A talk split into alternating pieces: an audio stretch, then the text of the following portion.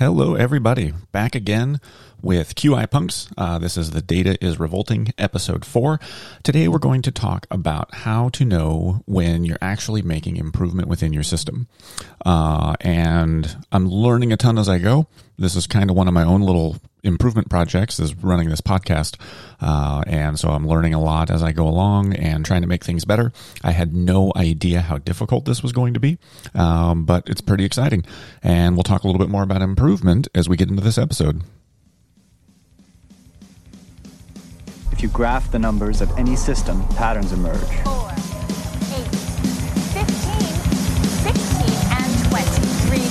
372. Simple mathematics. Mark it eight, dude. I got 141 and two thirds chance. I revolve around science. The numbers don't lie. Q I. All right, episode four. Still here, still doing this thing. Uh, at least more, or at least eight more episodes left in this thing. I think I'll leave that mistake in. Um, I sort of like look at my mistakes from time to time. Helps remind me that perfection's not the goal, better's the goal. So today we're going to talk about how do you know when something's better. Uh, this is kind of the last real mathematical piece that we're doing here uh, before we get into actual improvement. Uh, I, I think it's really important to have kind of the math part out of the way before getting into the actual improvement ideas because starting with episode five when we get into how do we make changes what do we want to change how do you pick what you want to do to try to make your system better it comes really fast at that point. And so trying to pick the math up once things are moving is a little bit tough. And the math that underscores all of this can get kind of complicated. There's a lot of theory and a lot of statistics behind what we're talking about so far with like common cause variation and the special cause variation stuff. And then today with how do you know something um, is getting better? If you're really interested in the math on that, I can point you at resources to get a little deeper understanding of what drives it. Uh, but for like real down and, and dirty um, improvement science, you don't need a ton of theoretical mathematical understanding. You don't even need that much mathematical skill. You can do a lot of this run chart stuff on a piece of paper. Uh, and I've been showing you some of the projects that I've worked on where I did just that. I was I was hand drawing graphs and, and putting things onto a, a thing, you know, count by individuals um, and add and subtract stuff and, and do some basic medians calculation like we talked about in episodes three, uh, both parts one and two. So hopefully by now, if you're interested in this, you've picked something. You are counting numbers on a daily basis, weekly basis, whatever it is. You're plotting them down onto a graph. You're starting to track those things over time so that you can look at variation. And then once you've got 12 points, you can get a median and that shows you what that system is currently producing. Uh, and if you look at the Instagram pictures on this uh, post, you'll see a couple of ones. It's the ones I keep posting. Um, we've got my, you know, Brad's got a potty mouth and needs to swear less project, which was a ton of fun.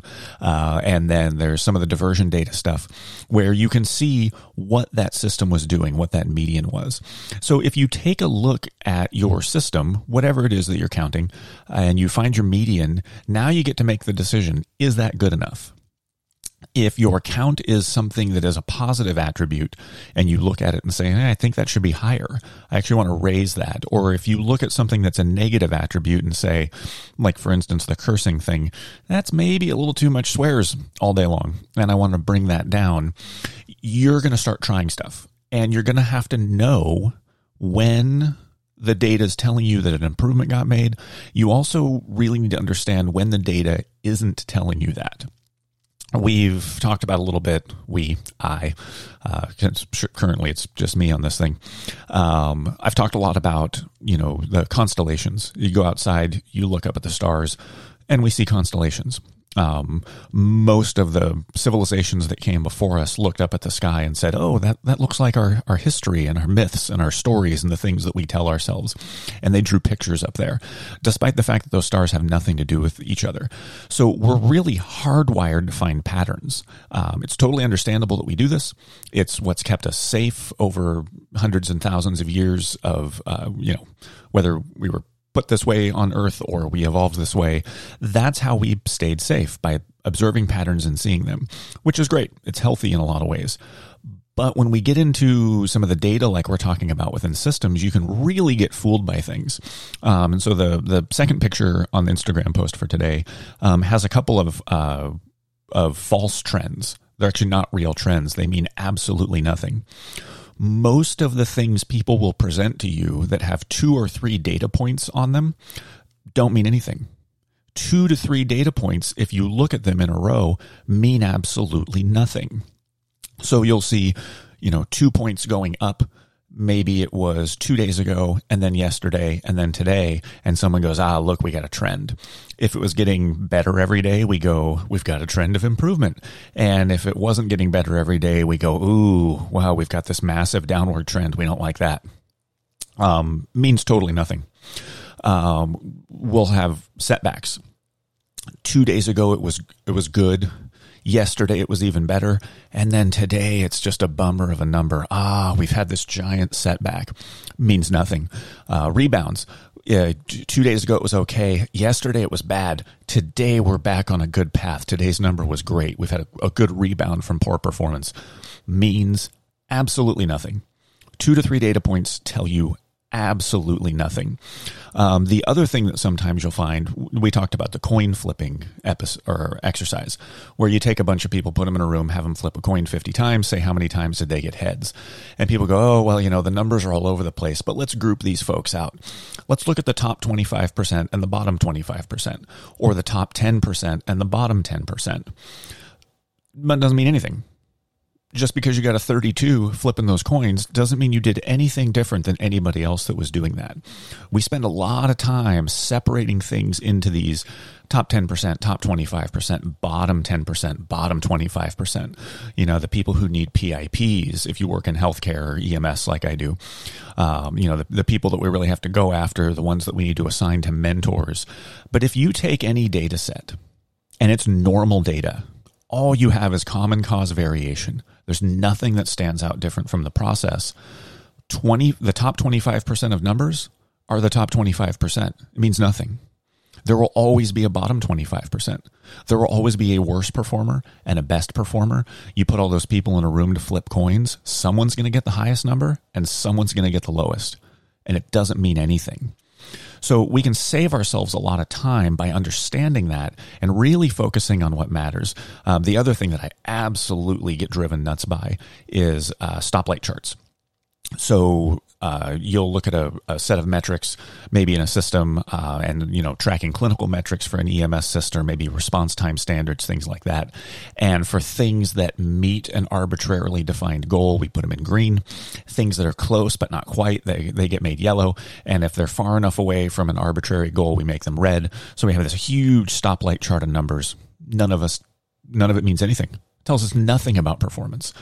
So putting those things down and starting to do what we've been talking about, counting them, plotting things over time, looking at them in their natural time sequence so that we can start to see variation, start to have an understanding of how these numbers vary is really, really important. So now that you have your chart going, your run chart with 12 points and a median, you can look at that as you change something and you're looking for two really specific criteria. One thing that would indicate that you've got an actual change, an actual improvement, would be if six of those dots in a row go up or go down. So, not two or three like we talked about uh, earlier, but six data points in a row going up or six data points in a row going down. That means you've had a change in your system. You've actually improved or or I guess you could have made performance worse um, if it's something good and it's going down, but you probably haven't. So you've made a change to your system. This is also a really rare finding. It's really, really rare to have six data points going up or going down in a row. Um, totally possible. It, it is a, a thing that indicates a change, but it's really unlikely to see that. What you're more likely to see, and if you look at the curse reduction chart that I've got on there, um, the full one, I had shown kind of a partial one with how I had gotten my median earlier. And then I've got some extra data. I tried a few things. And next episode, we'll talk about how to how to figure out what to try. So I tried some stuff to see if I can improve on that. And you can see in that chart um, at one point there is eight uh, data points below my median. So eight days in a row, I had less cursing than my median. So those eight data points, either above or below your median, indicate that you've changed your process. Your common cause variation has changed. Still has variation. It's still more on some days and less on others. It bounces back and forth, but the range that it's doing that in is, you know, either lower or higher. In the case of cursing, thankfully, it got lower. Um, I probably could have picked some stuff that would have made me curse more every day, and there were certainly days I cursed more than others. Um, but the median shifted, so those median shifts eight points above, eight points below, or also possible, but a lot less rare, or yeah, a lot less frequent, um, would be six in a row going up or six in a row going down. Those are your signs that you've made something better within your system. It's really, really simple. It's really, really easy, but it takes a lot of focus. Um, I've had a bunch of projects where there's some things I track daily, and for like six days in a row, it's below the median, and I go, "Oh, we made a change. All right." Um, and then day seven comes out, and it's right back above the median, and I go, "Darn, we were we were close, but we weren't quite there. Uh, it wasn't actual actual change in performance." Um, or you know, you get five or six in a row, and you go, "Yes, yes, yes, yes, yes, we're almost there," and then uh, the next one's back below the median, and that's okay. Um, but just sort of understanding how that variation works and what a real change in performance looks like. It is not year over year charts. It is definitely not pie charts. Uh, it is definitely not stoplight design algorithms. And it's not two or three data points that we react to. Um, think about this the next time you hear stock market data. And they talk a lot about the percentage change between yesterday and today. And really, if we were to look at that stock market and put it on a run chart, put 12 days of market close data in a row and see if there was any change for that week. My guess is it shows common cause variation almost universally. Uh, if we were to track that over time. And it's only if we have eight days in a row above the median, or eight days in a row below the median, or six days in a row continuously improving, or six days in a row continuously declining that actually mean anything. Um, if we start looking at data this way, and we start having this understanding of what real improvement is, what real improvement looks like, and what a real system change looks like, we can spend a whole lot less of our emotional energy and our time and our effort responding to things that don't mean anything.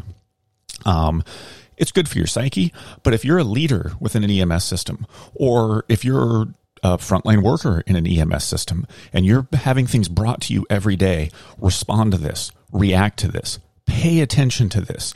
Use your limited, finite time and energy on one of these topics. Having an understanding that it means nothing and you can ignore it frees you up. And now you can start using your time and energy as a leader, as a frontline worker, as a supervisor, as a manager to focus your time on things that really make a difference, that really have you building better system performance. And we're going to start talking about generating ideas for those on our next episode. So if you're enjoying this, let me know. Drop me a line. Uh, let me know what works, what doesn't work. Uh, I'm looking to learn. I want to improve my performance as a person putting information out about you know data improvement um, and then hopefully soon here also starting to do some interviews with uh, with ems leaders so uh, until next time hope you're well and keep improving stuff